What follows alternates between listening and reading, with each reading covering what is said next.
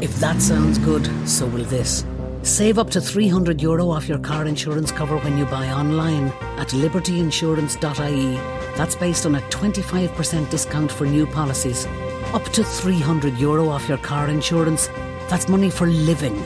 That's liberty. Future proof Subject to a minimum premium and applied before optional covers. Acceptance criteria, terms and conditions apply. Liberty Seguros Compañía de Seguros y Reaseguros SA, trading as Liberty Insurance, is authorised by the General Directorate of Insurance and Pensions Funds in Spain and is regulated by the Central Bank of Ireland for conduct of business rules. Настоящее время. Настоящие коммуникации. Реальные истории компаний. Работающие советы внутренним коммуникаторам. Слушайте подкаст Анны Несмеевой «Real Communication».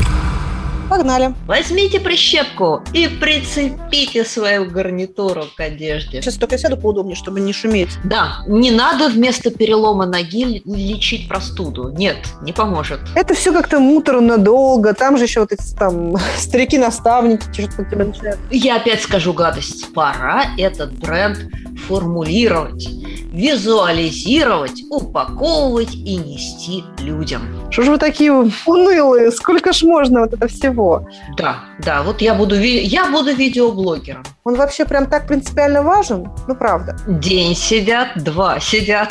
Вот таких, как там, Петров, Иванов, Сидоров, если бы было там 50 штук, мы бы там были в лидерах рынка. Потому что мало того, что хотите вы, нужно еще, чтобы захотели вас. Эти люди сидят. И они нужны всем, блин. А что вы к нам не идете? У нас же вообще уж мы такие вот сейчас про западные скоро будем. А мы хотим, чтобы он был чистенький, красивенький, известный, и чтобы все сразу говорили «О!». Себе казаться одним, на самом деле тебя покупают за другое. Строго говоря, все всегда этим занимались. Ну нет, это же моя первая работа. А ну нет опыта, нет работы. Хороших людей меньше, чем тех мест, на которые их хотят взять. Real Communication. Подкаст Анны Несмеевой про настоящие коммуникации. Здравствуйте, дорогие коллеги! Снова с вами в эфире «Реальные коммуникации» и наш 23-й выпуск. Сегодня он у нас будет очень и очень насыщенным, потому что мы э, просто пропустили на отдыхе предыдущий выход, и сегодня объединяем 23 и 24 эпизод. И говорить мы будем о бренде работодателя. Со мной в эфире, как всегда, моя соведущая София Семеновна. Добрый день всем. Ну, ты знаешь, Аня, мне кажется, то, что мы пропустили, как раз это даже интереснее будет. Сразу комплексно поговорить обо всем, не растягивая удовольствие на долгие-долгие годы. То есть так сразу большим калибром, таким крупным да? накроем по площадям. Сразу с места ну, в карьер, что называется, да? Ну хорошо. Тогда давай э, вкратце приоткроем завесу тайны, о чем говорим сегодня. Мы поговорим о том, почему бренд работодателя – это бренд работодателя. Э, мы поговорим о том, как он выглядит изнутри и снаружи да, и вообще зачем стоит заниматься. А, мы поговорим о том, когда пора это делать, а когда, возможно, уже поздно. А, и мы поговорим о том, что подталкивает людей к этому сложному занятию. Ну и, конечно же, о детях. Куда из них? Да, дети, дети наши все, дети наше будущее, дети наши все в перспективе.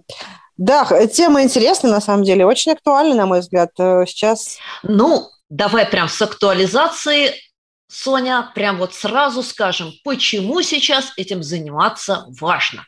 Ну, смотри, мне кажется, не только сейчас, просто сейчас э, пришла та самая осознанность и популярность этой истории, потому что большинство таких известных крупных компаний, например, тот же Марс, например, или Ford, они так или иначе занимались брендом работодателя, просто, может быть, не называли это брендом. Слушай, ну, строго говоря, все всегда этим занимались. Да. Но почему-то говорить об этом начали последние там лет пять, прям вот очень активно. Ну, это тоже понятно. Смотри, у нас э, сначала тоже, если взять, допустим, эволюцию жизни человека, то изначально, например, тот же Форд, да, автомобиль может быть любым, э, только ну, там любого цвета, там, если это черный, да, по-моему, такая фраза.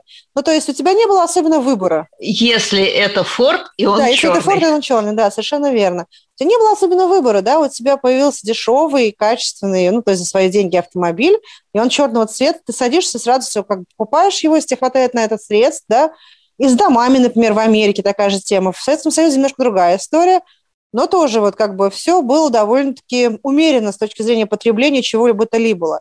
И то же самое, например, не было, ну, на мой взгляд, да, и как бы вот заводов э, ты не мог там пойти и выбрать как, на какой, ну, хотя, наверное, мог, но все равно это было не то, да, то есть ты все равно был привязан к определенному месту, к определенному заводу, предприятию, то есть у тебя не было, как у человека, как у сотрудника, не было вот этой функции, а, когда ты мог как бы... Опции, разнообразие выбора. Абсолютно, абсолютно. А, вот. И ты знаешь, мы, когда начали развиваться там в 90-е годы, пошли по капиталистическому пути, как мы с тобой помним, до этого был другой путь, Тогда были времена такого дикого капитализма, какой там HR-бренд, да, то есть все бежали, как бы деньги доплатят, да, классные деньги не кидают, и классно, да. Дальше наступил момент, когда э, что-то начало уже там меняться, да, появились там западные компании в большом количестве. И мне кажется, что с приходом именно такого более-менее цивилизованного, скажем так, капитализма в наши родные пенаты, знаешь, как бы с тем, что зарплата, допустим, не в сером, не в серую, да, не в черную, там, да, не в конверте, как официально, появился ДМС, ну, то есть появилась какая-то забота о сотрудниках, вот, и людям стало это важно. Но это как бы все равно не нынешние времена. А в нынешние времена еще добавилась к этой истории вот к тем гигиеническим факторам, потому что ты можешь, допустим, построить карьеру в этой компании. Добавились другие факторы, которые нам с тобой, возможно, э, в начале нашей карьеры в голову не приходило оценивать, например, компанию на предмет экологической э, ее осознанности, там, корпоративной социальной ответственности или в целом, насколько баланс работы и личной жизни – а, здесь в этой компании возможен. Нам в голову это даже не приходило. Если ты помнишь, работа, я когда шла на работу, а, я шла стажером, да, я была так рада, потому что ситуация была следующая. А, в отличие, вот ты про детей вспомнила, да, сейчас э, есть же стажерские программы разные, их много, да, школьный проект, мы чуть позже, наверное, об этом поговорим, но Раньше ситуация была какая? Мне нужна работа. Хорошо, у вас есть опыт работы ну нет, это же моя первая работа, а ну нет опыта, нет работы. Ну, то есть был такой запнутый круг, это счастье было куда-то попасть в нормальное место, Ой, вот это все. Слушай, Сонь, я сейчас как злая ведьма, это моя такая роль, видимо, mm-hmm. в этом подкасте, а, скажу тебе, что так-то оно так, да не так. На самом деле, а, и здесь mm-hmm. я адресую всех людей, законам классического маркетинга, битва за людей началась тогда, когда нормальных людей стало не хватать. А, собственно говоря, история про бренд работодателя и все затраты, и все программы, и все вот это вот безумие, и все угу. вот это вот, оно упирается в то, что хороших людей меньше, чем тех ну, мест, да, которые ну хотят да, взять. Но это вот ровно об этом, смотри. И значит, мы должны теперь продавать свою компанию, как те же самые кроссовки, бензин, машины, и убеждать нашего потребителя, нашего покупателя, а в этом случае это будет соискатель, да. в том, что именно мы являемся покупкой его мечты. Но знаешь, с другой стороны, это еще, вот, знаешь, грубо говоря, это как э, ну, с любыми трендами, да, вот э, я с тобой соглашусь, что, да, когда людей не хватает, с одной стороны, с другой стороны, есть профессии, где людей много, да, вот прям много, но все равно компании э, но все равно не хватает. Все равно не хватает, понимаешь? Но не хватает а, как бы тех, которых нам надо, не хватает, да, на самом деле. Я про что пытаюсь сказать? Про то, что в какой-то момент времени, когда ты, грубо говоря, на рынке у вас там пять компаний, да, и только ты работаешь в черную, да, и только тебе плевать на сотрудников, ну, то есть э, у тебя нет каких-то преимуществ, которые бы покупались и ценились с теми людьми, даже если их много, физически много, то как бы у тебя, знаешь, как хороший вуз, у тебя конкурс на вакансию будет большой, да, а в плохой маленький, ну, то есть э, любой придет. Вот, и, соответственно, у тебя так или иначе, даже если у тебя в достатке, вот как бы смотришь на массу людей, их много, да, то есть это не что, грубо говоря, это не редкая профессия какая-то, да, реально, вот, допустим, ритейл, их много людей, но куда-то, наверное, люди ломятся, а куда-то с меньшей охотой идут. Это вот опять же про то, что мы, к счастью, сейчас находимся ну, как, как работодатель и сотрудник на таком рынке, который уже зрелый, да, потому что если раньше ты приходишь на рынок и ты покупаешь любой йогурт, допустим, да, в 90-е годы, потому что это йогурт, мы никогда йогурта не ели, а, вот, а теперь у тебя этих йогуртов масса, и ты начинаешь выбирать. Йогурт масса. Да, и думаешь, а не купить ли тебе кокосовое молоко? Например, например, например. Да. Я ровно вот об этом и говорю, да, я с тобой соглашусь, что есть специальности, которые уникальные, их там физически людей там не шло туда, например, не учились люди на эти профессии, не хотели работать на таких вот там заводских профессиях. На трудных или на тяжелых да, да, производствах, и, или просто на непрестижных. На непрестижных, да, да. Вот это как бы одна сторона медали. А вторая сторона медали, что, допустим, есть что-то, что, казалось бы, людей много, да ладно, сейчас там новых не наберем. А не наберете, потому что таких компаний, например, такая модель как бы бизнеса, их много, да, и люди тоже не дураки, и для них тоже важно, чтобы, ну, как бы они смотрят негативные, знаешь, отзывы в интернете теперь. Раньше там сарафанное радио. И говорят, о, спасибо, нам это Спасибо, не нам надо. этого не надо. И все, и как бы ты волей-неволей, понимаешь, даже если ты не продвинутый HR, угу. не продвинутая компания. Должен подтягиваться к среднему Просто уровню. некий гигиенический... То есть это, наверное, хорошо, да, что вот мы к этому пришли, что мы рассуждаем там про какие-то вещи, которые раньше в голову бы не пришло обсуждать, да, деньги платят, платят работа там типа такая, нормально, не бьют, нормально. Ну, вообще, класс. Регулярно платят, регулярно. Ну, в общем, вот. Ну, ладно. Хорошо, а, мы с тобой разобрались, почему это важно сейчас, и давай через небольшую паузу а, будем разбираться по понятиям. Давай. Real Communication. Подкаст Анны Несмеевой про настоящие коммуникации. Партнер подкаста «Школа внутреннего коммуникатора». Если вам интересно узнать, как устроены внутренние коммуникации и как управлять корпоративной культурой, заходите на сайт school-communication.ru. Смотрите наши эфиры, участвуйте в учебных программах, задавайте вопросы и общайтесь. «Школа внутреннего коммуникатора» — это не только ценные курсы, но и 30-40 килограмм легко усвояемых мастер-классов, общение с экспертами и площадка для обмена опытом. Недаром девиз нашего проекта «Практика от практиков». Ну, давай, Соня, сегодня твой бенефис. А, расскажи нам, ну ты явно у нас круче рубишь в бренде работодателей, в HR-бренде. А, давай ты нам скажешь, что это такое, и назовешь самые его важные части, без которых мы просто никуда. Ну, смотри, откуда взялась тема бренда работодателей? Я вот в 20-й пандемийный год в очередной раз всячески повышала свою квалификацию и вернулась к истокам я изучала брендинг, просто брендинг э, продуктов любых, ну, продуктов, услуг, не знаю, компаний, просто брендинг, не, ну, вот как бы не связан с работодателем. И на самом деле, когда копнешь чуть глубже, вспомнишь, как оно бывает, начинаешь больше понимать, когда в какой компании это сделано по уму, в какой не по уму. На самом деле, в любом продукте, что бы мы ни продвигали, у нас есть уникальное торговое предложение. Да? УТП. Есть уникальное ценностное предложение, ну или EVP, по сути. Это то, что вот у нас э, то же самое, только про сотрудников, да, не про клиентов. Угу. То, есть, то есть это ответ на вопрос, что в тебе такого классного, что отличает тебя от конкурентов. Абсолютно верно. И причем не просто отключая, а, а, как бы отличает себя от конкурентов. То есть это же история есть разные бренд-стратегии. Есть, э, когда компания, например, она копирует каких-то там... То есть вот копировать тоже неплохо на самом деле. Если вот в брендинге разбираться, мы считаем, что у тебя должно быть что-то мега уникальное, чего никогда не было на рынке. По словам уникальность мы понимаем именно вот это. Да?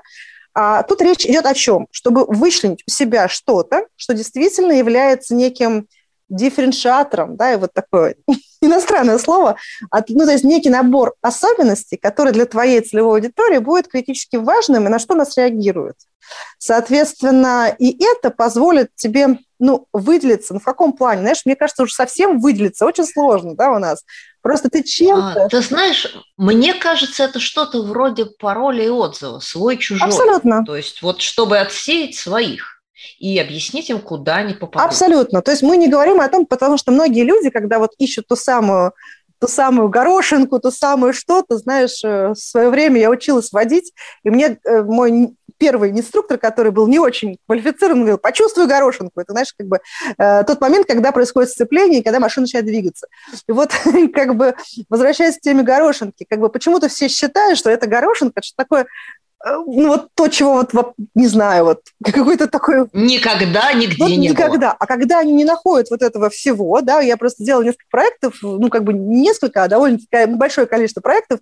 я помню, в одном проекте коллеги ужасно расстроились, и руководители, что елки-палки, м-м, так мы это знали. После, знаешь, после исследования, а, которое было проведено в целевой аудитории, такие, да, м-м, как неинтересно, мы это знаем. Ну, то есть, э, грубо говоря, компания узнала, что э, целевая аудитория ценит в ней стабильность. Но стабильность не кондовую стабильность, а знаешь, что вот как бы ты приходишь в компанию, там грубо говоря, она там завтра не закроется, но это не, не, не такая кондовая стабильность, как учреждение, да, а все так расстроились, потому что думали, м-м, так вот как, ну как же так, мы стабильные, ну это же как-то уныло, это же грустно. Ну, на, ну модно же быть каким-то, знаешь, инновационным каким-то. Ну так вот, ничего страшного в том, что у вас будет ваша стабильность, это как ваша отличительная черта, да, и это не есть плохо, если ваша целевая аудитория, стабильность важна. Но... угу. То есть я подчеркну сейчас здесь, ребята, формируя EVP, то самое пресловутое, которая лежит в ядре вашего бренда работодателя, помните, что отличительные особенности должны быть именно вашими. Не надо их придумывать. Они должны быть по правде вашими. Да. То, что описывает вашу компанию и важно для ваших кандидатов. Абсолютно. И это важно для кандидатов, это важно для рынка. При этом, при всем, смотрите, смотри, какая история, да, ведь тема, эм, тут, когда сравниваешь себя с другими, ты можешь понимать, что вот это у меня типа как вот на рынке у всех, а вот это нас немножко по-другому. А вот об этом никто другой не говорит никому. Да? То есть, когда ты исследуешь и поле информационное, конкурентное, да, кто что говорит. Ну, то есть, на самом деле, э, важно очень качественно провести исследование. Это первый момент. Подожди, давай шажок назад давай. сделаем. Мы обещали дать определение, а теперь уже будем переходить к тому, как по уму надо бы этот бренд формировать. Итак, давай еще раз. Бренд работодателя – это бренд вашей компании с точки зрения продажи ее кандидату. Абсолютно да? То есть верно. как компания – выглядит как продукт, как товар с да. точки зрения кандидата. Да, а EVP, а... по большому счету, это ключевое сообщение о сильных сторонах этого работодателя. Да, то есть уникальные преимущества и особенности вашего бренда работодателя, если говорить по-русски. Да, ну, да, причем, а. ну, как бы уникальные именно с точки зрения того, что это именно про вас. Это не значит, что вы единственный, кто вот это делает. Ну, то есть uh-huh. вы единственный, кто это делает таким образом, давайте так скажем уникальное сочетание черт. Да, да, так. да, да. Ну что ж, разобрались мы с понятиями, а теперь давай поговорим о том, э, собственно, ты уже заползла немножко на эту сторону, как мы его формируем. Ведь так же, как корпоративная культура, бренд работодателя в том или ином виде, то есть его репутация, угу. какое-то представление людей о нем, оно же есть. Ну, люди же работают, рассказывают, да. где они работают, как им да. работается. То есть, по сути, бренд у вас все равно есть, только он может быть слабым, неявным, неуправляемым. А мы хотим, чтобы он был чистенький, красивенький, известный, и чтобы все сразу говорили, о, ну, Кирзон – это голова, ему пальцы в рот не клади. Ну, да. Вот как это сделать? Ну, как это слушай, сделать? ну смотри, на самом деле очень похоже... С чего начинаем? Начинаем с чего? Очень похоже на корпоративную культуру, потому что, по сути, это вот как бы те вещи, атрибуты, да, вот мы не зря с тобой говорили про Форда и про всех остальных, что так или иначе это присутствовало там в том или ином виде, да, и наша задача понять, а, по большому счету любая задача вот по трансформации корпоративной культуры, по созданию либо там развитию employer бренда, она заключается в чем? Понять, чего, а, ну, то есть, грубо говоря, поанализировать, чего хочет наша целевая аудитория, а, для, вот, ну, не, она не просто хочет, а, грубо говоря, у нас есть сотрудники, которые могут прийти в компанию, если мы говорим про бренд работодателя, и э, вот определенными качествами они будут обладать, да, вот я имею в виду не профессиональными качествами скорее, а именно э, лич, ну, такие как бы вот полный комплекс, да, ну, скажем, профиль. У них будет определенный, определенный профиль, профиль. Да, вот, вот эти люди с определенным профилем нужны нам в этой компании для того, чтобы эффективно наш бизнес развивался и двигался. Да? И вот для того, вот, э, это как бы про корп-культуру, по большому корп-культуру, это есть тот самый профиль, который мы от них ожидаем. То есть мы ожидаем, что они будут общаться таким образом, что они будут, э, там, не знаю, принимать решения таким образом, что они будут инновационны, либо наоборот нет, что они будут обращаться на ты или на вы. А если мы говорим про а, бренд работодателя на самом деле там тоже есть tone of voice, тоже ты, вы, вот эта тема тоже как бы, ну, это чуть-чуть дальше, если углубляться, но про что это? А, что нам сделать, чтобы те люди, а, которые там интересны, пришли к нам, да, для этого... Которые мы хотим да, получить. Да, нам надо понять, получается, что у нас есть, какие мы внутри, да, что у нас есть. То есть что, что, что с проектами по корпкультуре, то и по бренду. Надо понять, анализ провести, что у нас, угу. а с другой стороны... То есть исследовать, исследовать, исследовать себя и исследовать Абсолютно рынок. верно. А с другой стороны, с другой стороны, да, когда мы говорим про бренд работодателя, мы исследуем не только, что у нас есть, а что хотят те самые люди от нас, если они к нам придут. Чего бы им хотелось, чтобы у нас было, чтобы они к нам пришли, грубо говоря. Что для них ценно и важно э, в компании типа вот нашей, условно говоря. И э, если мы говорим про бренд, вот в корпоративной культуре мы можем сравнивать себя с бенчмарками, но это немножко так странно будет, да, с точки зрения э, бизнеса, все-таки это внутренняя история в большей степени. Вот э, с брендом работодателя здесь еще очень важно понимать, как нас воспринимает вообще весь мир, по большому счету, то есть как мы смотримся на фоне остальных. Да, да, и в том числе по отношению к тем, кто конкурирует с нами Абсолютно. за наших людей. Да, да, да. Вот как мы смотримся, соответственно, тоже надо исследовать. Вообще э, в бренде работодателя в успехе вот создания EVP самый важный момент – это именно исследование, на мой взгляд, потому что о, да, да, это наше любимое исследование. Да. Это то, что мы любим. А, итак, мы проводим исследования, то есть мы меряем тех людей, которые внутри, мы меряем тех людей, которые снаружи, запасаемся инсайдерской информацией о том, что происходит в конкурирующих компаниях. Ах да, составляем еще список кто является конкурентом. И, о чудо, вы вдруг поймете, что это совершенно не обязательно ваши коллеги по отрасли. Да, например. Что конкурентом да, да может быть и компания, занимающаяся совсем другим. Например, Но если ей нужны... Конечно, например, ритейл. Что? Например, ритейл. Да, например, вот ритейл, да, а, если мы берем ритейл, ведь туда точка входа, ну, вот на массовые позиции крайне, ну, такая она простая, да, ты должен уметь, по сути, делать какой-то простой набор операций. И неважно, food ритейл, это, ну, понятно, что там есть где-то медицинская книжка, где-то там, не знаю, больше этих вопросов, где-то меньше.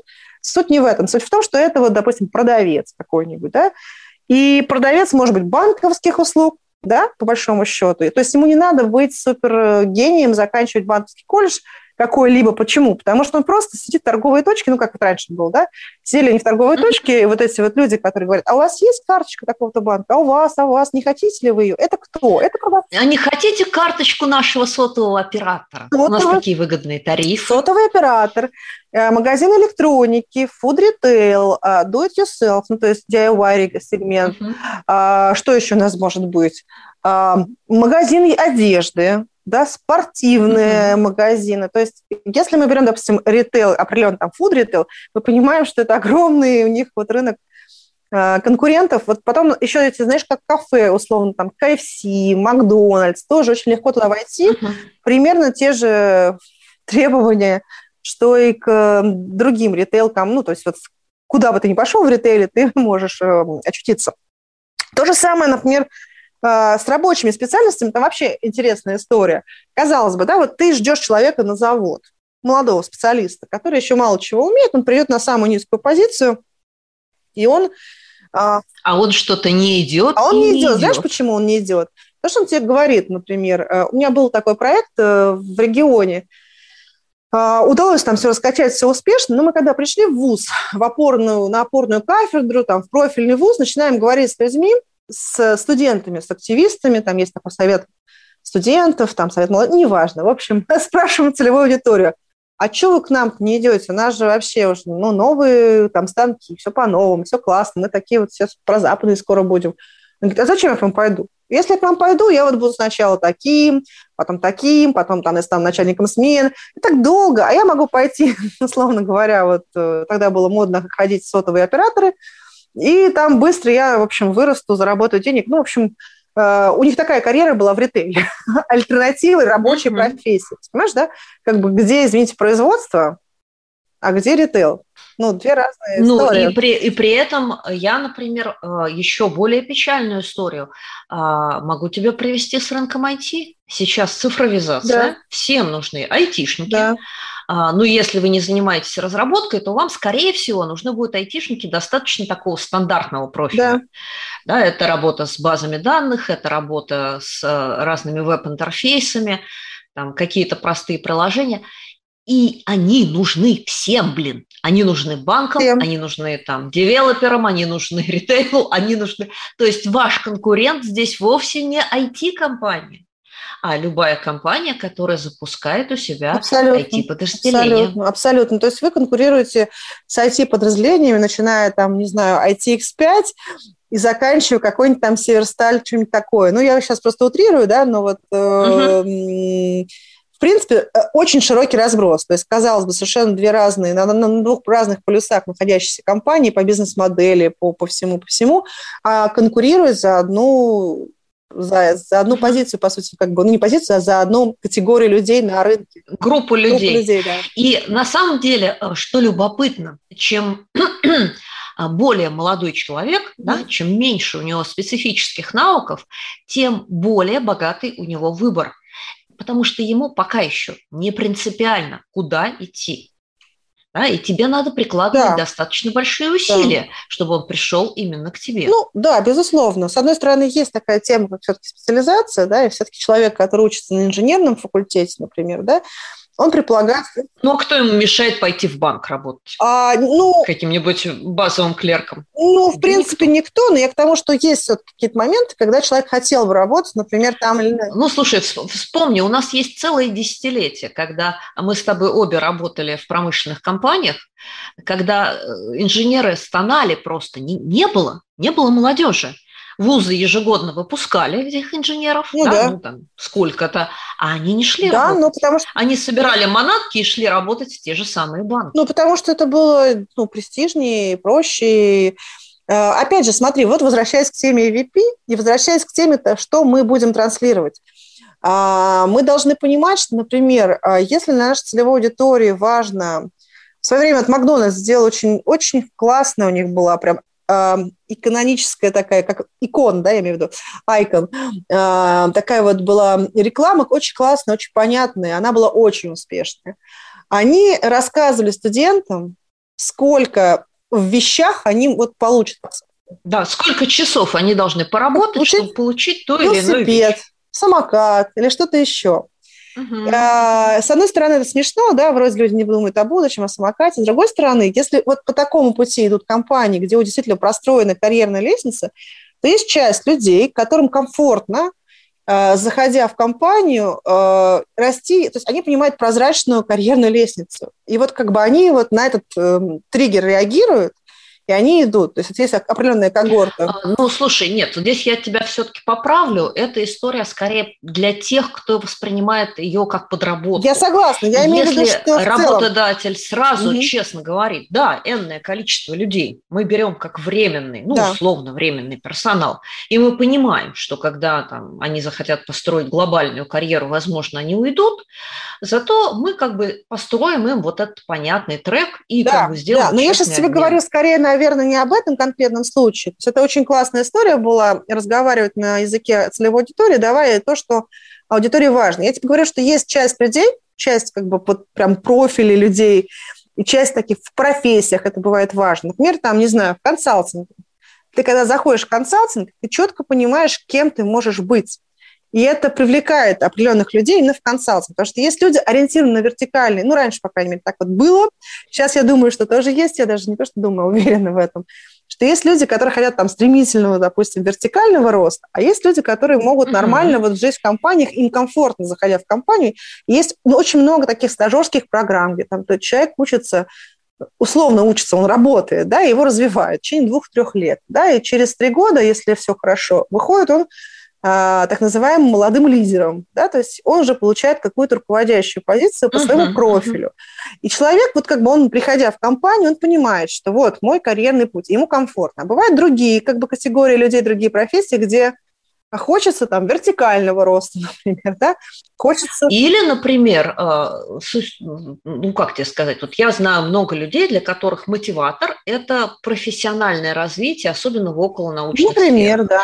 Э, и в том же инженеринге, да. Да, и в том, что связано IT. с фармой, с био, IT, IT. с биотехнологиями. Да. Как ни странно, я нашла таких людей в одной агропромышленной компании, а, где они вербуют молодых агрономов, угу. да, потому что они у них вот прям реально делают научную работу. Да, это бывает тому, важно. Как, как, как двигать а, агротехническую ну, науку вперед. Это вот на что, Казалось что такое триггер для человека? Это вот возвращаясь к всем исследованиям. То есть нам очень важно на начальном этапе прям, что называется, не пожмотиться, а сделать это по принципу, ну, условно, 360. Угу. То есть мы должны и своих спросить, Точно. и чужих спросить, и конкурентов. Для чего они приходят к нам, и при этом понять, вот те люди, которые сейчас к нам приходят, это то, что мы хотим, или мы хотим каких-то Абсолютно других? верно. И посмотреть, на самом деле, еще, что я рекомендую посмотреть, так называемый профиль успешного сотрудника внутри компании. Мы, если такое у нас есть массив данных, вообще здорово, когда в компании, конечно, есть самые HR-дата, там HR-данные, которые можно выгрузить, посмотреть под разными, ну, как бы не во всех компаниях это есть. Если есть такая возможность, понять, кто самый успешный с точки зрения, не знаю, там, если у вас там продажи да, превалируют в, как бы в тех, кого вы ищете, виду продажи с точки зрения как компании, да, на что-то продает, допустим, да, на что-то делает. Посмотрите, кто у вас вот приносит максимальный доход, да, как люди растут, кто для вас входит там в кадровый резерв. Ну, то есть надо просто посмотреть не с точки зрения какой-то внутренней политики, а с точки зрения как бы именно бизнеса. Соответственно, таким образом вы поймете, кто у вас идеальный профайл там, ваших людей, кто у вас работает. И если вы не собираетесь менять позиционирование себя как компании, то есть вам не нужны совершенно тотально другие люди, а вы просто хотите набирать больше таких, которые вот, вот, вот таких, как там Петров, Иванов, Сидоров, если бы было там 50 штук, мы бы там были в лидерах рынка. Это даст вам ценную информацию. Вы сможете понять, кого бы вы хотели видеть не визуально, безусловно, а с точки зрения именно там скиллов каких-то, и понять, что, допустим... Да, человеческих качеств и устремлений. Да. Потому что мало того, что хотите вы, нужно еще, чтобы захотели вас. Да, но вот чтобы захотели вас, вы должны понимать, что должно, ну, как бы, что вы можете, во-первых, предложить, а, и что да. хотят. Сложить эти две вещи. А, помимо аналитики, еще очень важно делать грамотные не притянутые за уши выводы. Да? Как я сказала, иногда хочется, чтобы моя компания, да, которую там я что-то ищу, там, да, какой-то бренд пытаюсь нащупать, да, мне очень хочется, не только я мне лично, а тем, кто у руля, им хочется быть какими-то особенными, какими-то, да, и у них есть какие-то ожидания. Но вот иногда реальность э, сталкивает тебя с тем, что ты как бы можешь себе казаться одним, на самом деле тебя покупают за другое. И тут вопрос, да, если тебе ок с тем, что, что тебя покупают, и ты не хочешь кардинально менять вот эту всю историю, потому что все работает, и все замечательно, просто нужно больше таких, чтобы людей приходили, и это востребовано. Да? А, это одна история. Другая история, если то, за что тебя сейчас покупают, и то, какие у тебя люди сейчас работают, именно вот по профилю, тебя не устраивает. Ты хочешь тотально что-то поменять тогда надо понимать вообще, куда мы идем, да, и... Да, как-то переупаковывать. Как-то переупаковывать. И, э, и как бы на этапе бренда, когда мы говорим, что типа мы сейчас поменяем наше там, позиционирование бренда, сейчас у нас будет другое уникальное предложение, нужно в результате, вот где происходит стык с внутренним, да, внешнего с внутренним. Вот ты позвал красивого человека, ты нажал на нужные кнопочки, он среагировал, пришел к тебе. А через неделю он понимает, что он попал вообще в другую компанию, чем да, и он говорит, «Э, слушайте, у меня испытательный срок не закончился, я, пожалуй, Я пойду. пойду. Так еще хорошо, если он просто уйдет, а он может написать еще какие-то гадости про тебя в соцсетях или там о своих разочарованиях и горестях. Целый может выложить пост, как я работал там-то. Угу. И вот все, пожалуйста, вариант э, негативного такого. Да. Итак, хозяйки на заметку, а, внешнее не должно слишком сильно отличаться от внутреннего, чтобы у вас не было, как в том анекдоте. «Э, дружок, то была промо-поездка, а это уже постоянная работа. Абсолютно, абсолютно. Знаешь, на самом деле вот так многие компании, когда набирают людей, э, знаешь, там цифровизация, IT, диджитализация. Вот я, несколько кейсов у меня был, когда, знаешь, такие компании очень традиционный бизнес, ведущий в офлайн раньше, да, они вели очень успешный традиционный офлайн бизнес, серьезный бизнес. И тут они понимают, что, ох ты, блин, а мы проигрываем конкуренцию, нам нужно вот в онлайн бежать. Еще до пандемии это было. И они начинают набирать IT. Но к айтишникам они подходят. То есть IT-бренд, HR, ну вот бренд, IT-бренд э, работодателя, они строят так же, как, эм, в принципе, ну, то есть они ничего в этом не меняют, и в процессах ничего не меняют. Что происходит? Они покупают, если у них есть э, хорошие там ресурсы, покупают хороших людей с рынка. Эти люди сидят, понимают, а для них триггер не только... День сидят, да. два сидят. Потом они начинают... А потом говорят, что-то тут не то. Ну, они просто ничего реализовать не могут, грубо говоря, на то, что они шли. То есть на что шли эти люди, допустим, в IT? Да? Они шли на классные проекты с классными технологиями, да? на то, чтобы сделать что-то, что они с удовольствием положат в свое портфолио, разовьются профессионально. А, потому что это важно для многих профессий, да, это важно, то есть э, какой продукт ты потом с собой несешь в процессе, да, а для айтишников важно, какие технологии, какие, условно, там, конкретные там, программные продукты, с которыми будут работать. А, а тут вроде все есть, ну, пока это свершится. Но ничего не ничего работает. Ничего не работает, потому что очень иерархичная структура, например, да. Ничего не работает, потому что низкая скорость и очень... Ну, то есть, когда вот в IT-компании там плоская структура и быстрая скорость принятия решений, здесь ровно наоборот. И люди зашли на большие деньги, на них посидели, посидели, посидели и ушли потому что есть конкуренция в виде технологичных компаний, где они получат ровно такую же сумму денег, но как бы смогут поработать с нужными проектами. А может быть и меньшие деньги получат, а может быть и меньше. они хотя бы будут заниматься тем, что им интересно. Да, да, ну они, по крайней мере, профессионально да, будут развиваться, потому что для них важно, с какими конкретно людьми, знаешь, как это, похоже очень немножко на науку, да, ну, в общем, не зря многие айтишники, это э, люди, заканчивающие там физтехи, ну, всякие такие технические вузы, то есть все-таки закладывается эта история, что есть некто, допустим, человек, на которого я пойду, кому я в лабораторию пошел бы, условно говоря, да, если брать сравнение с наукой, а, светило, да, некий, вот, евангелист. Uh-huh. Есть технологии, это то, о чем ты говоришь, да, там какой-нибудь эм, биомедицина, ну, как это называется, господи, не биомедицина, а, да, как бы биомедицина, по-моему, называется, да, это? Короче, uh-huh. стык IT, медицины и всего остального. Вот, а, телемедицина, не, не помню, короче, в общем, в терминах запуталась. Ну, в общем, там, где всяких наноботов запускают. Ну, в общем, все модненькое, да, там, не знаю, беспилотники какие-нибудь, это уже про другое, да, я к тому, что есть какие-то вещи, прикольные проекты, где хотелось бы поучаствовать. Вот, и, собственно, вот на это как бы зачастую даже деньги, понятно, угу. важны, но вот это двигает, а не то, что ты там получишь э, и, и есть, например, другая история, почему люди отказываются. А, мы, кстати, вот про этих людей, а, молодые, э, с глазами горящие чары, забывают. А не все люди должны а, рваться к горизонту. О, да. Для кого-то важна семья, для кого-то важна стабильность, детей воспитывать, да, да. Там, родителей поддерживать. Да. Там, они готовы честно свои 8 часов отработать да, и там, отдать тебе то, что они обещали. А в остальном а, они говорят, ну вот дайте нам пожить-то немножко. Да. И не меняйте правила игры каждый божий день. Да, да, да. И именно на таких людях держится реально ну, как бы вот половину твоего бизнеса. Потому что если у тебя каждый продавец рядовой, там, я не знаю, там, рабочий, mm-hmm. водитель или э, начальник смены будет стремиться сделать карьеру э, или совершить научный прорыв, э, то как-то у тебя будет плохо в компании. А, потому что все будут заниматься не своим Но делом. это вот как раз вопрос, знаешь, про что? Вот. Про бренд. Что этим людям вы пообещаете, чтобы они пришли и остались у вас? Это вопрос, смотри, когда ты работаешь с брендом, это как с любыми вещами, да, вот помнишь, не бывает, твоя любимая фраза, не бывает журнал для всех. Не бывает э, бренда для всех, правильно? У тебя есть вот понимание, кто тебе нужен в первую очередь, ну, там, не знаю. Ядерная аудитория. Ядерная аудитория, тебе нужна целевая аудитория, да, вот у тебя может быть несколько таких аудиторий, поэтому у тебя будет как бы немного разниться послание, даже, может быть, э, а может быть и существенно разниться послание, но а, основа должна быть одна, но по большому счету. У тебя не может быть два противоположных бренда работодателя. Да? Один для айтишников, другой... Если вы, конечно, в рамках одной, одной компании существуете. Да? Это не два там разных юрлица и две разные компании. Такое тоже иногда бывает под рамках одного бренда, там, скажем, компании, но совершенно две разные компании, независимые друг от друга.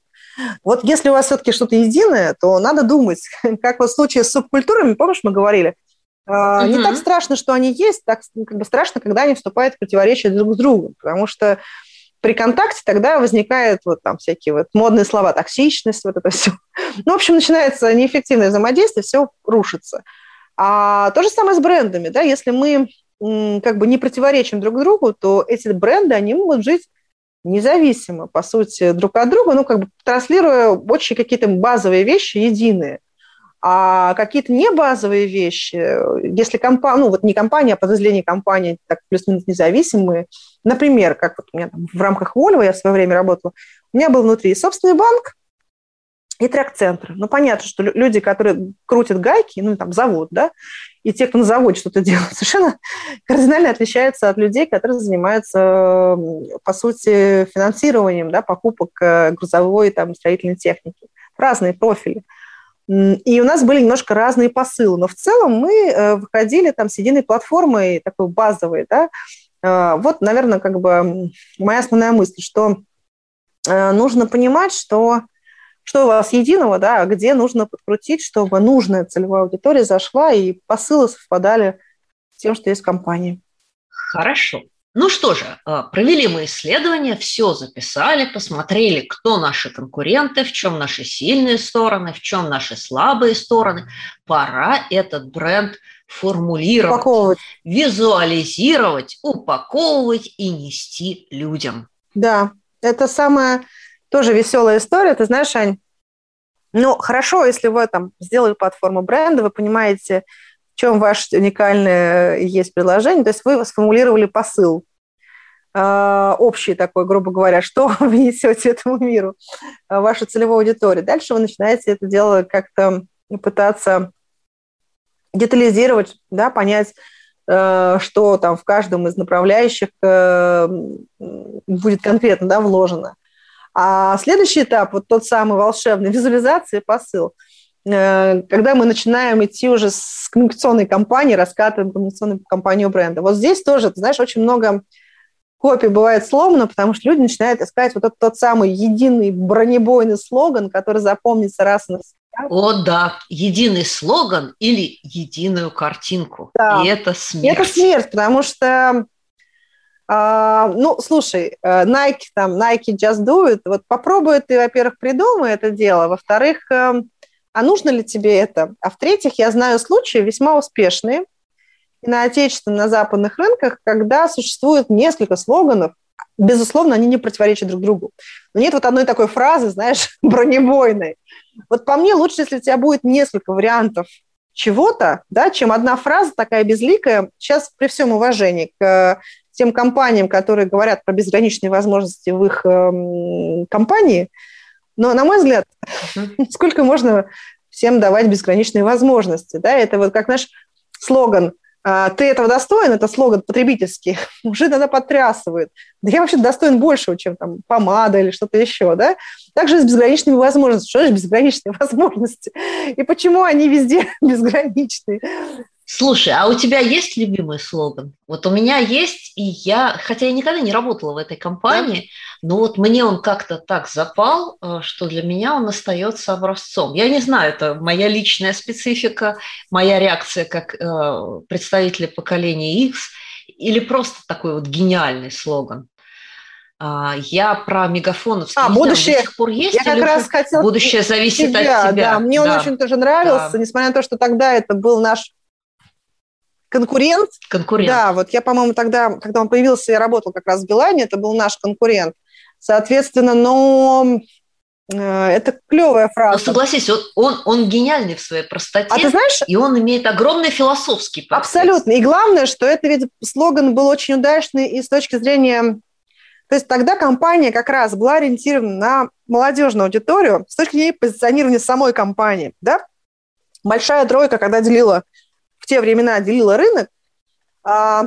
Тогда было следующим образом. МТС такое что-то дорогое, престижное, что-то такое, вот, знаешь, много. И связанное таинственным образом с государством. государством. Вот у меня прям... Совершенно вот. верно. Вот. Билайн, креативные, прикольные, пытающиеся догнать. Технологичные Да, технологичные, вот. Э, живи на стороне, вот как бы трибрейн, все, все дела.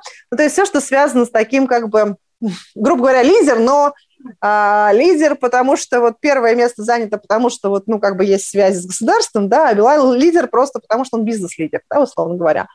А третий появился Мегафон, и как бы он появился действительно третьим, да, по, если по хронологии говорить, там, Билайн с МТС существовали уже к тому моменту, потом появился Мегафон. И Мегафон долгое время у них было как бы такой отстройка в позиционировании, они э, делали какие-то сервисы, ориентированные именно на молодежную аудиторию. Они прям четко туда били. И в этом плане, знаешь, как бы тут очень все удачно совпало. И бренд компании самой, и бренд работодателя. И поскольку они набирали молодых да, людей, ну и в офисах продаж молодые люди, и в, сам, как бы, в саму компанию много молодежи набирали, это прям была идеальная компания, до сих пор вот я ее помню, а, несмотря на то, что это наш конкурент, да, на тот момент там я и была, не в МТС работала, вот, и, соответственно, она до сих пор, вот мне кажется, такая очень удачная. Да, я с тобой соглашусь. Ну что же, есть удачные примеры, а есть примеры неудачные. Не будем называть компании, но если э, вы, читая, э, скажем, какой-то призыв, рекламный э, пассаж, слоган компании, не можете вспомнить, а к кому это относится вообще, угу. то, скорее всего, это тот самый пример неудачного позиционирования бренда работодателя, потому что в нем нет никакой уникальности. Ты просто не понимаешь, о чем идет речь. Ну, а главное, смотри, ты знаешь, это как вот эм, с потребительским маркетингом, да? А... Еще одно молоко? Да. Слушай, с другой стороны, знаешь, как бы эм, какая мне разница, то есть, грубо говоря, когда я покупаю растительное молоко, я ориентируюсь на какие-то, помимо того, что там будет написано, что это от буреночки или от кого-то еще, есть вещи для меня уже там второго порядка, они вот зачастую бывают более важны, чем молочко от буреночки. Тут важно понять, твоя целевая аудитория, вообще слоган, вот тот, который ты там как бы мучаешься, придумывая, он вообще прям так принципиально важен? Ну, правда. Будет это написано, не будет это написано. Слушай, но я сейчас не только про слоган, я в целом про всю компанию. Mm. Ну, бог с ним, нет у них слогана. Но если э, ни визуал, ни картинка, э, ни там, я не знаю, описание вакансии или компании не будет у тебя вообще никаких ассоциаций, mm-hmm. то есть она вообще вот тебя прям, ну, не цепляет, ну, как бы еще одно молоко, да. то что-то, мне кажется, тут не докрутили. Что-то не докрутили однозначно, потому что там смысла нет переделывать предыдущее вообще, потому что настолько непонятно, кто ты. Вот в свое время, там, я, ну, относительно недавно, сейчас я вот как раз делаю другой проект, да, по бренду вовлечена, а до прихода в эту компанию делала тоже проект по бренду работодателя, и мы ходили по, это был do it yourself э, компания, DIY-сегмент, ну, вот э, для дома, всякие uh-huh. магазины. Соответственно, и мы прошли по всем конкурентам, собственно, не собственно, просто ногами. А, это угу. было... Посмотреть, послушать. Да, да, да. Просто, знаешь, это вот э, помимо остальных исследований, мы просто посмотрели визуально, как люди оформляют свои точки контакта. Э, в маркетинге есть такая тема, это точки касания, точки контакта клиента с компанией. И по идее в каждой точке контакта он должен получать ну, в идеале максимальный клиентский опыт, тогда он будет счастлив и будет тебя любить. А, простая концепция. Вот здесь тоже, знаешь, очень хотелось посмотреть точки касания, точки контакта. То есть, грубо говоря, вот ты пришел э, в магазин или куда-то там еще, и ты видишь, а, лежит листовка, как она сделана. Висит плакат, Висит плакат. что тебе отвечает да. человек, да. когда там спрашиваешь да. его. А, это про работу, да, это я говорю не про покупку чего-либо. Угу.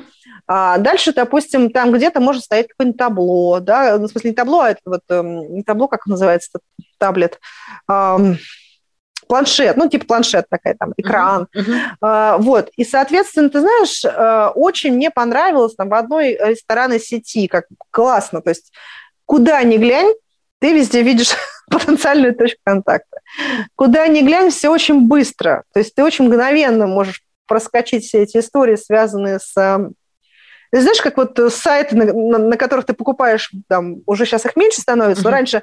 Быстрое принятие решения. Да, да, потому что в других местах тебе надо написать свою фамилию, имя, отчество, там, год рождения, пол, не знаю, пол вашего ребенка, цвет э, а, Еще анкету найти. Анкет найти. Ты думаешь, да пошли вы к черту, не буду...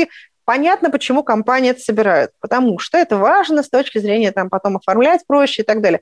Ну и как бы есть какие-то моменты, которые важны. Но для первичной точки контакта, особенно в ритейле, это прям караул, потому что, да ну у вас вообще, что же такие, прям как это говорят, что же вы такие угрюмые? Унылые. Унылые. Сколько ж можно вот это всего? Поэтому с точки зрения вообще компании, промо-компании, всегда полезно смотреть на это глазами потенциальной целевой аудитории, попытаться в нее влезть. Либо, либо, знаешь, еще какой есть лайфхак, если есть компании-стажеры в этих там целевых под, подразделениях, где целевая аудитория обитает, дать им вообще задание подоговориться, пройти тот путь по конкурентам, по нашей компании, понять, где у нас сбоит, что не так, на что реагирует, на что не реагирует. То есть такие вот фокус-группы, а то вот и тайный соискатель, тайный так называемый клиент, да, вот, тоже классная штука, чтобы понять, чего не так, где не реагируют, на что не реагируют. Может быть, просто, знаешь, какой-нибудь классный креатив, мне очень нравится вот пример, сейчас уже надо новый пример найти, но вот из такого относительно недавнего прошлого, а, пятерочка запустила креатив, там, помнишь, э, Москва слезам не верит. О, да, это слезы были. А, ну, ведь интересная же идея изначально, правда? Ну, слушай, идея интересная, только целевая аудитория немножко не та. Целевая аудитория не та. И плюс само исполнение листовки или плаката, поскольку это было сделано в виде плаката кино, угу. так, титры красивые, как будто бы победители, знаешь, там всяких фестивалей. Но совершенно непонятно, знаешь, как бы ребит в глазах, и совершенно было непонятно, куда писать. Что предлагают, куда писать. Вот, это бывает важно, потому что нам иногда очень хочется что-то визуально красивое, прям эстетически красивое, но мы забываем, что, ну, эстетика хорошо, а как бы мы-то же не про, совсем не про эстетику, это же не искусство в чистом виде, понимаешь? это все-таки про маркетинг. Не забываем про утилитарную пользу. Абсолютно, да. Хорошо. Ну, давай тогда поговорим с тобой про каналы. Mm-hmm. А, вот мы уже все придумали, вот мы уже упаковали наши смыслы, и теперь надо донести это людям. Ну, точки контакта, да, мы проговорили. Если у нас есть офисы, э, производство, магазины, да, а куда идти еще, чтобы рассказать о себе и о своем бренде работы? Ну, точки контакта у нас же еще, извини, сайт работный, например, наш сайт, сайт, там, там не знаю, условно, HeadHunter, то есть всякие сайты поиска работы. Просто, может быть, сейчас же вообще мы выходим э, вот эти старинные, как бы, олдскульные способы есть, да, там развесить рекламу на брандмауэр. В свое время Ашан, если ты помнишь, была очень удачная, успешная компания у Ашана – именно employer брендинговая, это было лет, наверное, может, 10 назад, 7, сколько-то назад, уже давно. может, не 10, может, меньше, не помню. Э, смысл в чем? Они очень классно сделали рекламу наружную. Они на Брадмаурах. Я, честно говоря, не помню самого посыла. Я просто помню, что это прям было мега удачно. Они очень быстро набрали нужное им количество персонала.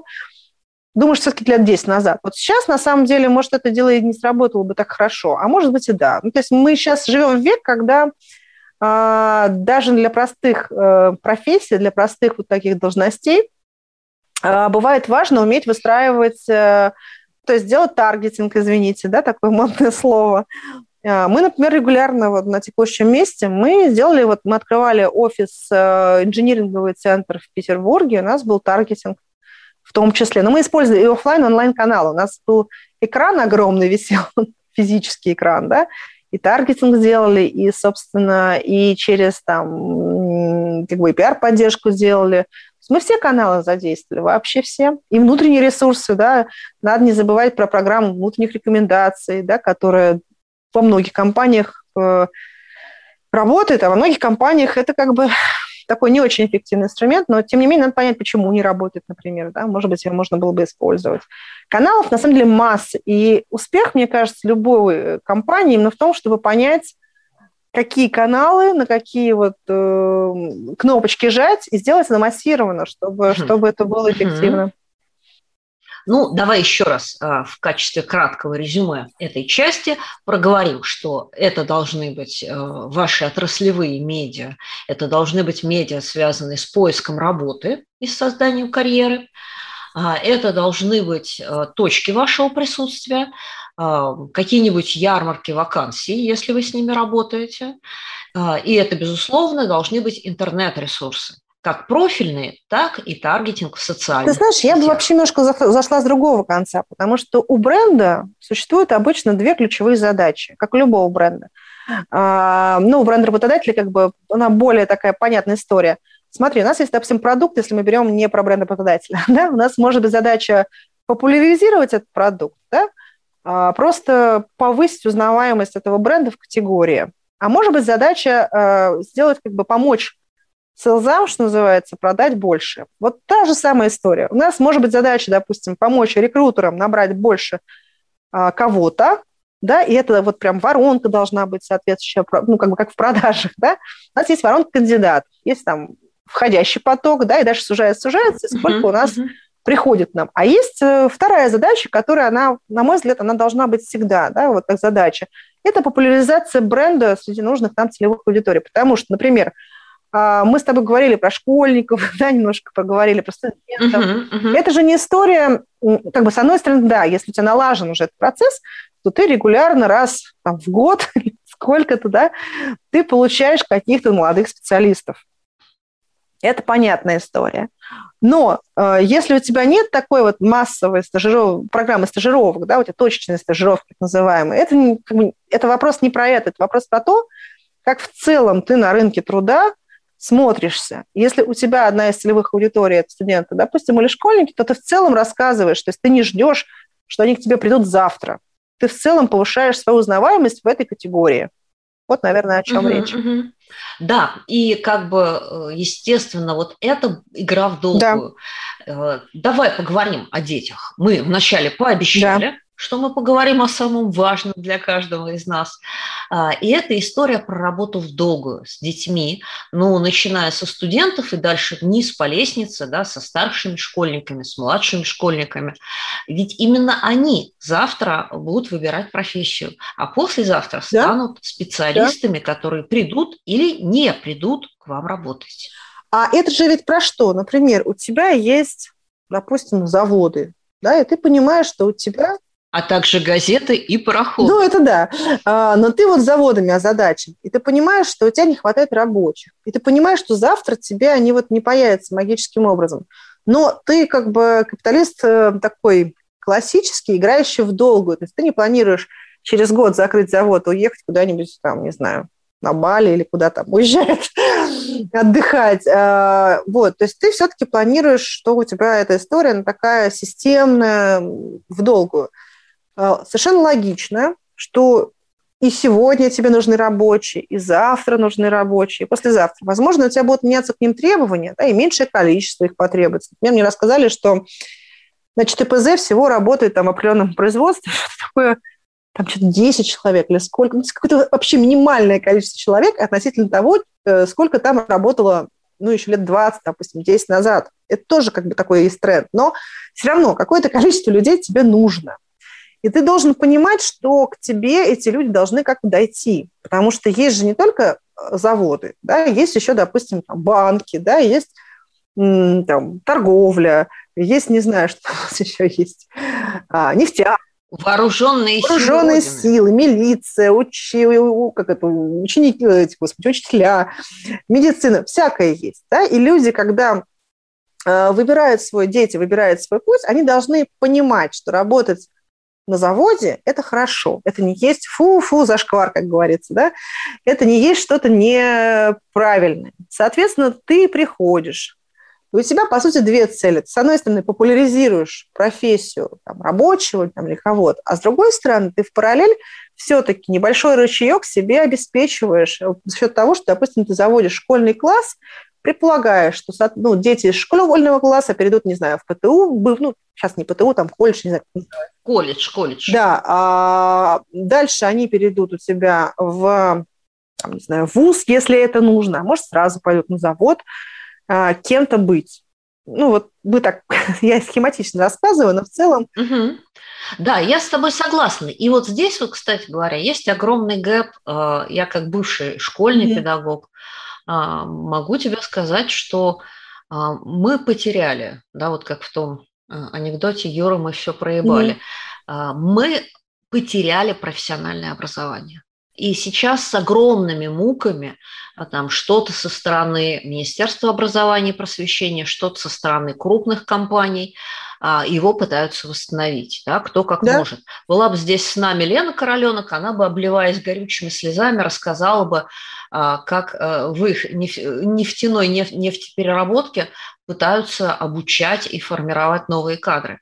Потому что а, вот то звено, то, что у нас называлось в советское время профтехобразование, да, вот mm-hmm. эти вот самые колледжи, а раньше ПТУ и техникумы, они же э, ну, фактически исчезли.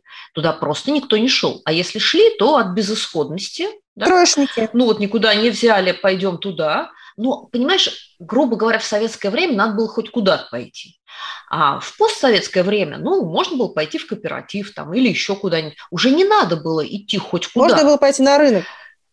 Да, на рынок можно было там, не знаю, в ракетира пойти. Да, слушай, а, ну, таксисты, условно. не знаю, в продавцы, угу. ты можешь пойти. Да, в официанты. Зачем тебе идти да. учиться? Зачем? Ты можешь сразу пойти деньги. Гайки крутить. Да, да? деньги. Да, а... Или стены красить. Плюс, ты знаешь, э, гайки крутить зачастую это были разбитые, убитые предприятия, и никому не хотелось работать в таком вот неприятном месте, грубо говоря.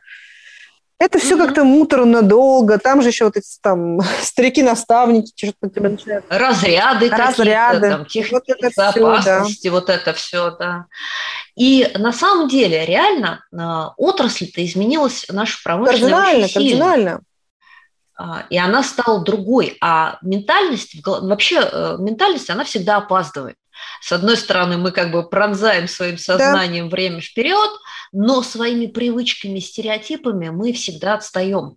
Иногда на 5, иногда на 10 лет, продолжая по инерции воспринимать, что все так, как было вот когда. Абсолютно верно. И и промышленный, и агробизнес, они просто волком воют и страдают. Они не могут найти себе да. людей, потому что ни в колледже, ни вот в эти училища никто не приходит. И дети с криком «нет, нет, только не это» убегают совершенно в другую сторону. А в тиктокеров?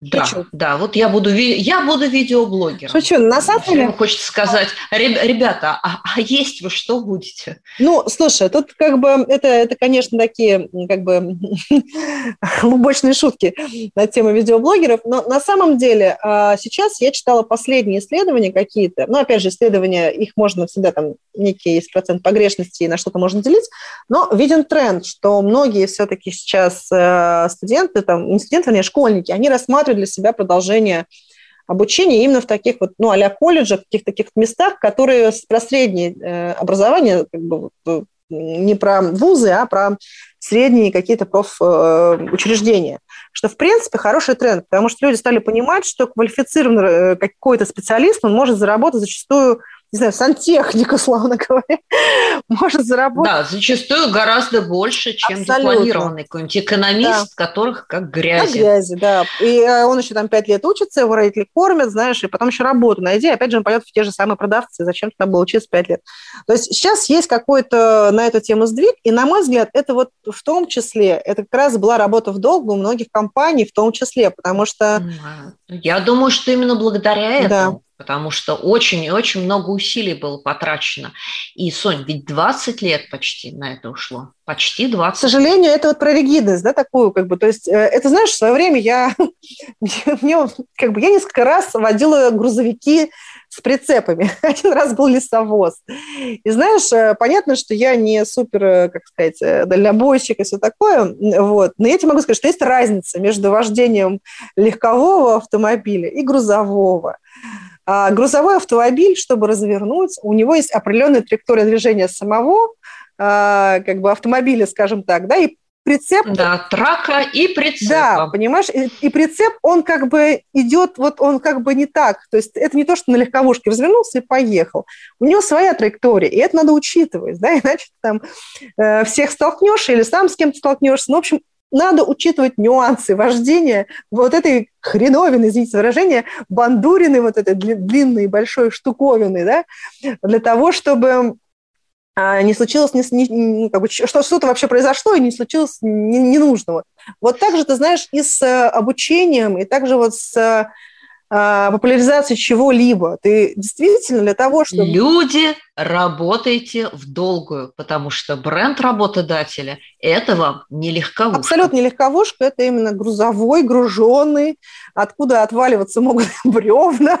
Ну, то есть это прям серьезная штуковина, которая... Вот то есть нельзя, знаешь, на паузу поставить, тем более сейчас, когда такая скорость э, забывания всего и возникания новых звезд, что если ты не будешь постоянно и планомерно выстраивать эту историю, то ты просто как бы потеряешься в этом процессе. Особенно если ты не, не обладаешь знаешь, когда у тебя за плечами есть история бренда самой компании, например, сложно представить, что Пепсика там куда-то там исчезнет, да, ну, потому что Пепси все знают, да, что такое Пепсика знает. Или тот же Volvo, все-таки есть магия бренда, она может играть в плюс. Но, опять же, у того же Volvo, например, у нас были большие сложности в регионе конкурировать там с другими компаниями, тоже с не менее звучными брендами, потому что, ну, как бы бренд важен, сам бренд компании, но он не решает стопроцентно все, понимаешь? Это, опять же, возвращаясь к тем уникальным ценностным преимуществам, которые дает бренд работодателя, а не только бренд компании. Хотя эти две вещи, несомненно, связаны.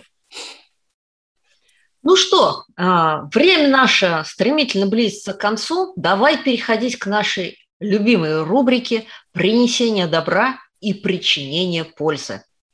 Давай. А, кто начнет наши волшебные советы? Ну, давай тогда я начну ровно с той самой истории, что люди, помните, что бренд работодателя, как и любой бренд, это игра в долгую. Его нельзя быстро создать, нельзя быстро получить результаты и также быстро к нему охладеть. Нет, так земляник не растет. А, воспользуясь Сониной метафорой, представьте, что вы за рулем большого груженного лесовоза, и вам надо проехать полстраны. Вот примерно на это настраивайтесь, когда вы работаете с вашим брендом. Ну, да, да, хорошая тема. да, а, знаешь, мой совет, наверное, будет следующий. А, делать хорошие исследования. Это первый совет, а потом, можно я сразу запеку, скажу второй совет – а, ты хитрушка, ты решил сразу два. Ну, потому что они связаны. Потому что бывает вот э, с исследованием какая штука. Здесь важно сделать и сами исследования. Ну, как бы тут как бы главное не закопаться в исследованиях. Это как бы тоже момент такой здесь есть. Но второй момент, главное, э, не главное, вернее, а второй момент важный, это вот с этими исследованиями важно еще их правильно интерпретировать, да, не побояться. О, да, увидеть, интерпретация наших. Не все. побояться диагноз увидеть, вот в чем дело и э, как бы научиться с ним жить, с этим диагнозом, понимая, что... Да, не надо вместо перелома ноги лечить простуду. Нет, не поможет. Это был мой второй совет, так что ты теперь давай свой называй второй. Мой второй совет. А, я опять скажу гадость, но это будет горькая правда, люди. А, какими бы прекрасными коммуникаторами или HR вы не были, к сожалению, вы не в силах инициировать проект по запуску или перезапуску бренда работодателя. Сделать это может только бизнес-лидер. И вам нужно искать к нему подходы, объясняя, для чего это нужно. Да? Вот как, каким образом это изменит ситуацию в бизнесе.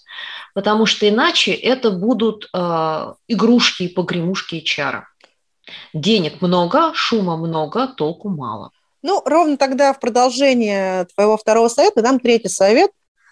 Это вот про слоганы уникальные, про вот это все, то есть про так называемые погремушки HR, хотя сама в HR сейчас, я периодически то в паркоме, да, то в HR работаю. А, вот, э, про что я хочу сказать? Про то, что, да, бизнес first, да, и желательно все-таки э, научиться нам в любой ситуации во-первых, ставить четкие цели. То есть что мы сейчас хотим сделать?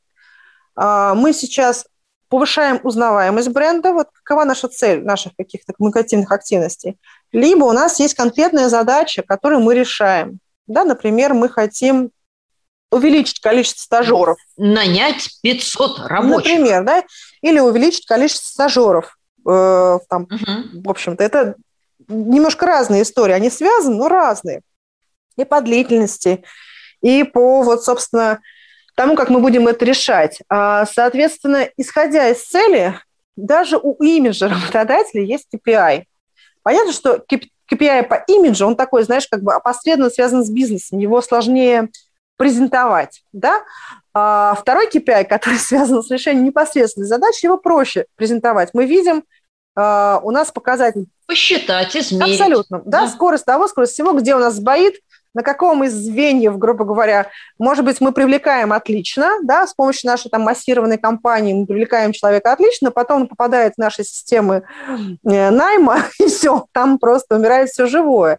В общем, надо очень четко ставить себе KPI, да, и понимать, измерять весь этот процесс. То есть вот история про ясность целей и как бы результата ожидаемого, что мы, к чему мы идем, да, как, как бы зачем мы все это делаем. И второй момент, что мы должны все-таки в такой, а, казалось бы, в качественной сфере, да, мы должны себе выставлять количественные показатели, потому что заниматься чем-то ради того, чтобы этим заниматься, задача крайне бессмысленная и непонятная. Мы должны измерять себя не только премиями, да, HR-премиями, но и конкретными вещами, то есть какой процент там, не знаю, там приходит, то есть какие-то количественные вещи мы должны бизнес, бизнесом завязывать, пытаться, чтобы Э, понять, что мы не, не просто всякой такой ерундой занимаемся здесь, а решаем конкретные задачи.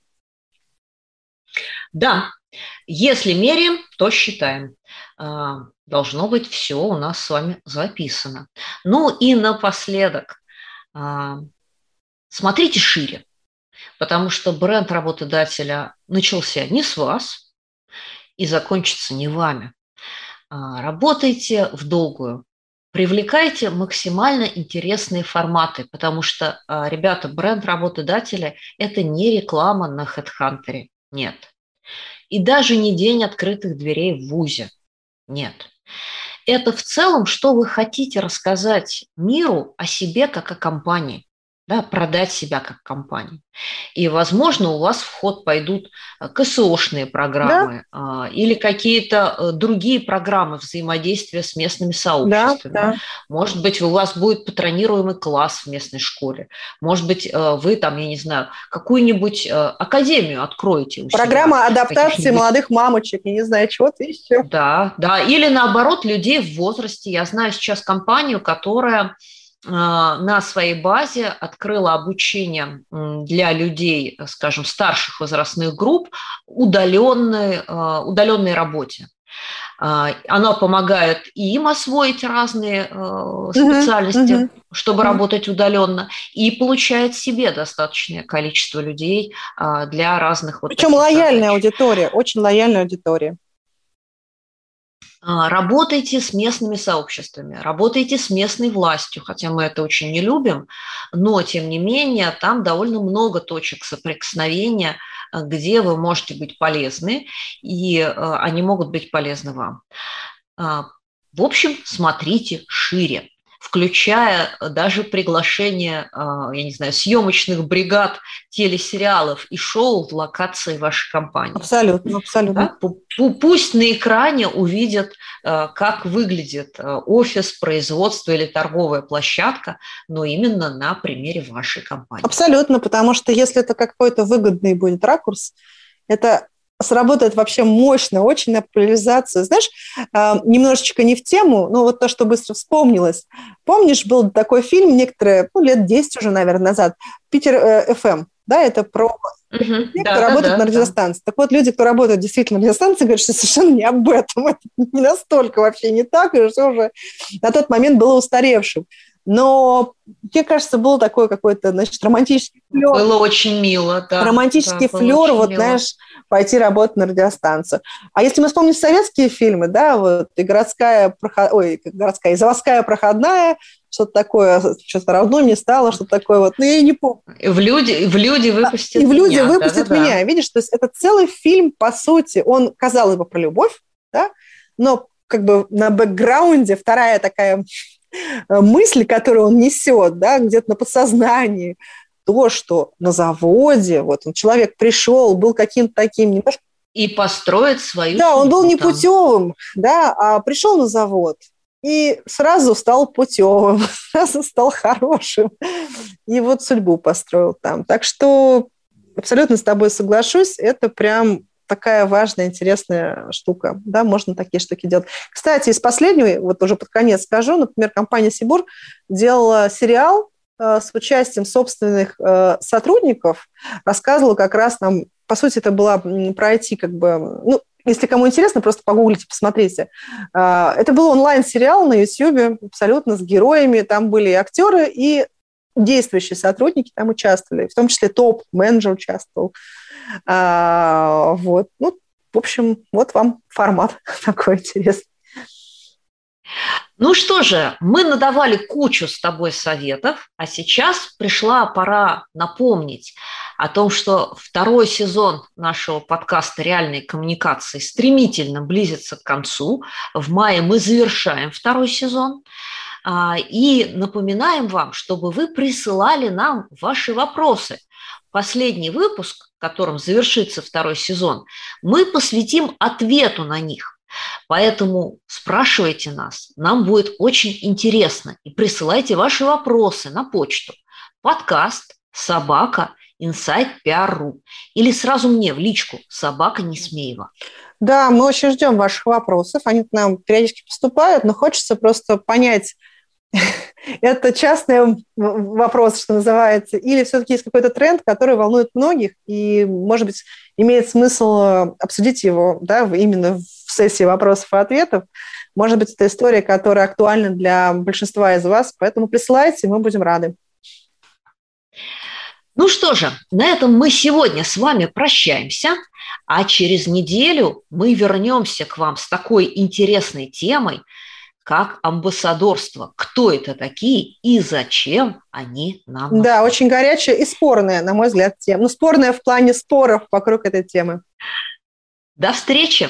С вами была я, Анна Несмеева, и моя соведущая София Семенова. Всем хороших э, дней, хороших солнечных дней, э, и до встречи в эфире. Счастливо! До встречи! Это был очередной выпуск «Реальных коммуникаций». И я, Анна Несмеева. Слушайте нас на любой подкаст-площадке Яндекс Музыка, Кастбокс, Спрекерс, Apple Подкаст, ВКонтакте или Google. Словом, там, где вам нравится. А главное, оставляйте нам лайки и пишите, пишите комментарии, потому что этот подкаст для вас и о вас. До встречи!